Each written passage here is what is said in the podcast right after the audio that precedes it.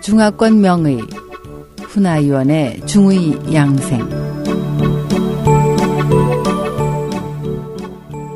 안녕하십니까 SOH 청취자 여러분 오늘은 특별한 능력을 지녔던 고대 명의 두 번째 시간입니다. 용궁의 비방을 입수한 손사막에 대해서 말씀드리겠습니다.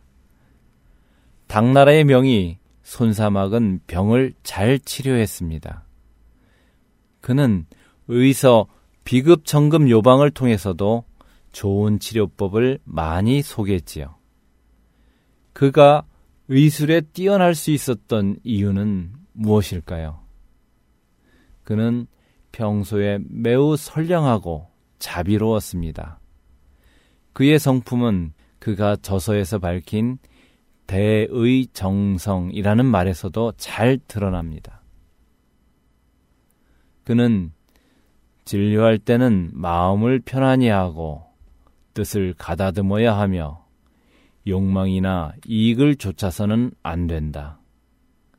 먼저 크게 자비롭고 측은하게 여기는 마음이 우러나와 고통받는 생명을 널리 구제하겠다는 서원이 있어야 한다. 라고 말했습니다.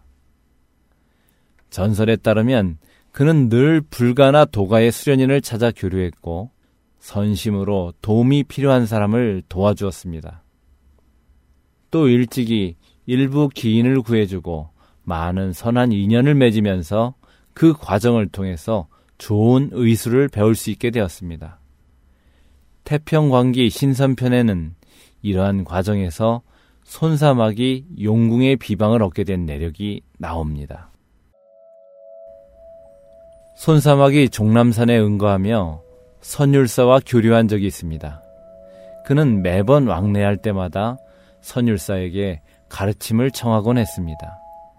한 번은 그 지역에 큰 가뭄이 들자 황제는 서역의 승려를 청해서 곤명지에 단을 쌓고 기우제를 지내게 했습니다.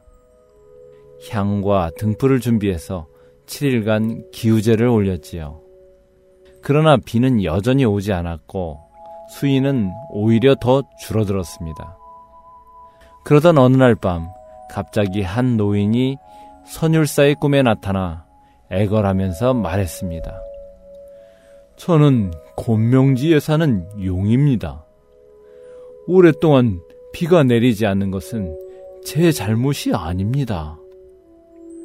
서역의 승려가 제 뇌를 이용해서 약을 만들려고 전자를 속이고 기우제를 지내고 있으니 제 목숨이 경각에 달렸습니다. 스님의 법력으로 구해주시기 바랍니다. 이에 성공은 사양하면서 말했습니다. 빈도는 계율만을 지킬 뿐이니 손사막 선생께 가서 정해보시오. 노인이 다시 손사막을 만나러 와서 부탁을 하자 손사막은 내가 알기로 곤명의 용궁에는 30개의 선방이 있다고 하는데 이를 보여줄 수 있다면 그대를 구해주겠소. 라고 말했습니다. 노인은 한참 고민하더니 이 약 처방은 상제께서 함부로 전하지 말라고 하셨습니다. 하지만 오늘 제 목숨이 급하게 되었으니 어찌 처방을 아끼겠습니까? 하면서 공손히 바쳤다고 합니다. 좋은 의사는 병마를 멀리 하도록 가르칩니다. 병이 걸리기 전에 치료한다는 치미병에 대한 견해는 의사에 따라 약간씩 차이가 있습니다. 난경에서는 병의 상황을 파악해서 병이 다른 곳으로 변화될 것을 미리 알고 사전에 예방해야 한다고 보았습니다. 내경 영추에서는 병의 성세를 파악해 병이 들기 전에 미리 예방하는 것이 가장 좋지만 여의치 못하면 아직 병세가 심해지지 않았을 때나 혹은 병세가 가라앉았을 때 즉시 치료하는 것이 좋다고 보았습니다. 내경의 소문에서는 발병이 사람의 도덕이나 생활 습관과 관련이 있다고 보았습니다. 즉, 음식을 절제하지 못하고 함부로 행동하거나 욕망이 너무 많고 거짓말을 하거나 함부로 허튼 소리를 하는 등 개인이 좋지 않은 습관과 관련이 있다는 것입니다. 손사막의 비급천금 요방은 소문과 유사합니다. 성품이 선량한 사람은 자연히 병에 걸리지 않으며 재앙이나 재해도 잘 당하지 않는다고 봤습니다.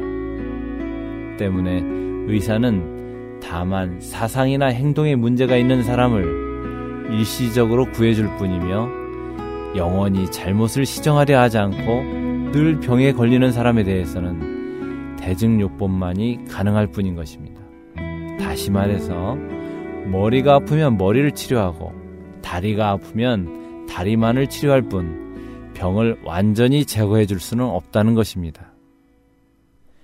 중국 고대의 훌륭한 의사들은 환자에게 소문이나 비급 청금 요방 같은 양생법과 예방법을 가르쳐 주고 일상생활에서 천지의 음양 오행과 조화롭게 살도록 가르쳤습니다.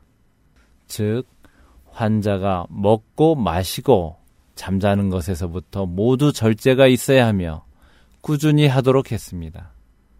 또한 비정상적인 기후 변화로 인한 질병을 피하고 자신의 욕망을 줄일 수 있다면 근본적으로 병이 발생하지 않는다고 보았습니다. 고대 의사들이 병을 치료하는 방법은 지금과는 많이 달랐던 거지요. 만약 지금의 의사도 고대 의사처럼 사람의 도덕과 생활 습관이 질병과 밀접한 관계가 있다는 것을 인식한다면 환자는 더는 병마에 시달리지 않을 수 있도록 도울 수 있을 것입니다. SOH 청취자 여러분, 안녕히 계십시오. 다음 이 시간에 찾아뵙겠습니다.